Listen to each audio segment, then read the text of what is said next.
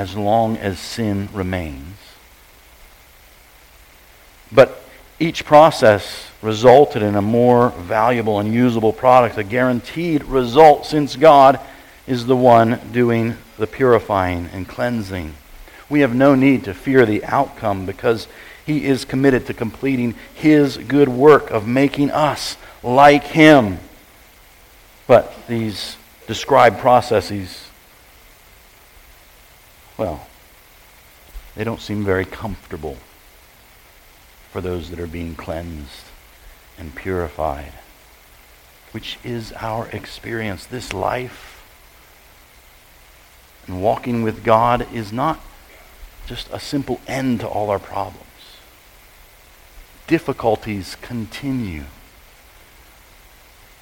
But the good God is working in us to make us more like Him. That's his promise, his guarantee, is that we will be sanctified. We will be glorified in him.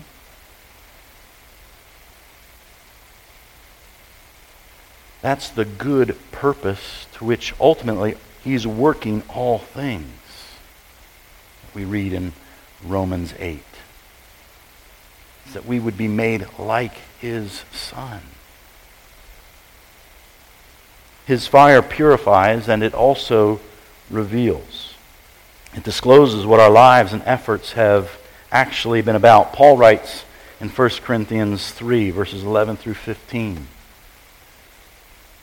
For no one can lay a foundation other than that which is laid, which is Christ Jesus.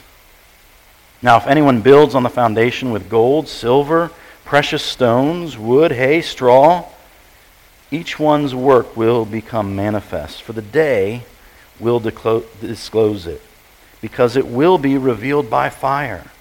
And the fire will test what sort of work each one has done. If the work that anyone has built on the foundation survives, he will receive a reward. If anyone's work is burned up, he will suffer loss, though he himself will be saved, but only as through fire. Who can stand the day of his coming? Only those that stand on the foundation of Christ alone, by his mercy alone. And his purifying fire will remove everything not built on that foundation. And friends, that might sound frightening, but that's actually really good news for us. It's actually really kind of us to burn away everything that isn't built on his foundation because Malachi says, then comes judgment. And it's much better to pass through the fire for purification than to remain in it for judgment. Malachi highlights the certainty of this outcome. The God of justice will not be absent.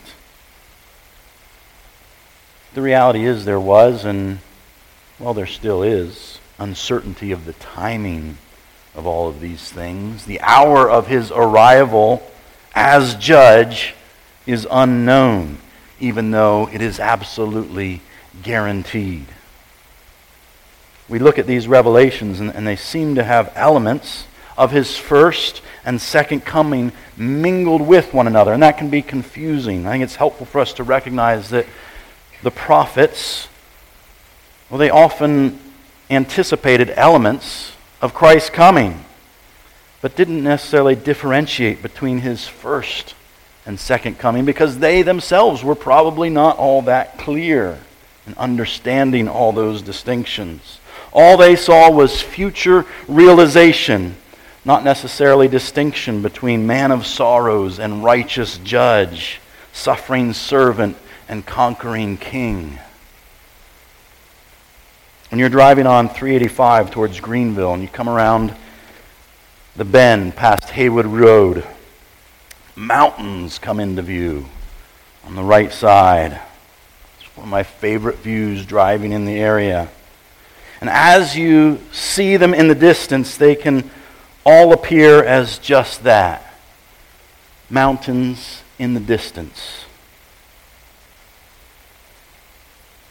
Altogether, they can appear almost as a set with no other distinguishing traits between them. But if you were to drive out to them, you encounter a much richer set of features. You discover that some of those mountains that you perceived as a single set are actually separated, spread out over miles, and even multiple states, with lots of details that were not visible from 385. The prophetic vantage point was often like viewing the mountains from 385. The fulfillment of what they saw in some cases, as it unfolded in history, was separated by millennia. Doesn't make it any less true. It's just that they weren't necessarily close enough to realize all the details and distinctions we see with more clarity looking back on Christ's first coming and anticipating his return from the midst of the mountains, if you will. The God of justice will judge after his work of cleansing and purifying his people is complete. And what a terrible judgment that will be for all who are not washed clean. It will be final with eternal consequences. The God of justice is not one to be trifled with or underestimated. None will escape the fire when he appears. But we can ensure today whether the fire we experience on that day will be to purify and reveal or to punish forever. Friends, he has extended his patience to today, not wanting any to perish. But the God of justice will not allow those who refuse to repent, those who persist in rejecting his mercy and his reign, to go unpunished.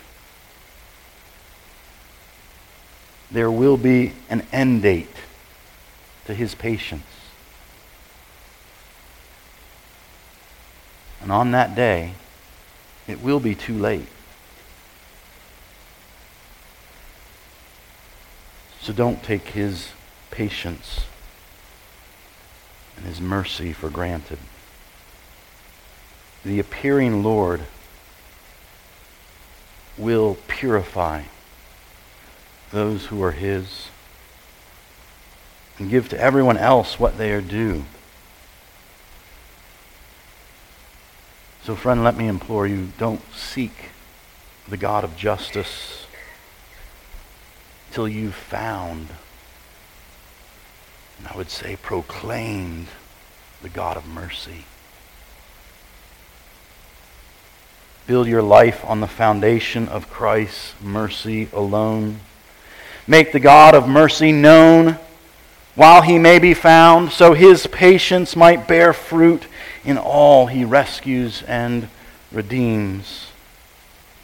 May his mercy be our testimony, our identity, and our means of blessing all those around us.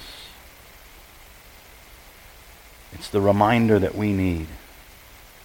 It's their only hope for salvation. May he help us. This morning we have the privilege of celebrating with two ladies that have submitted themselves to Christ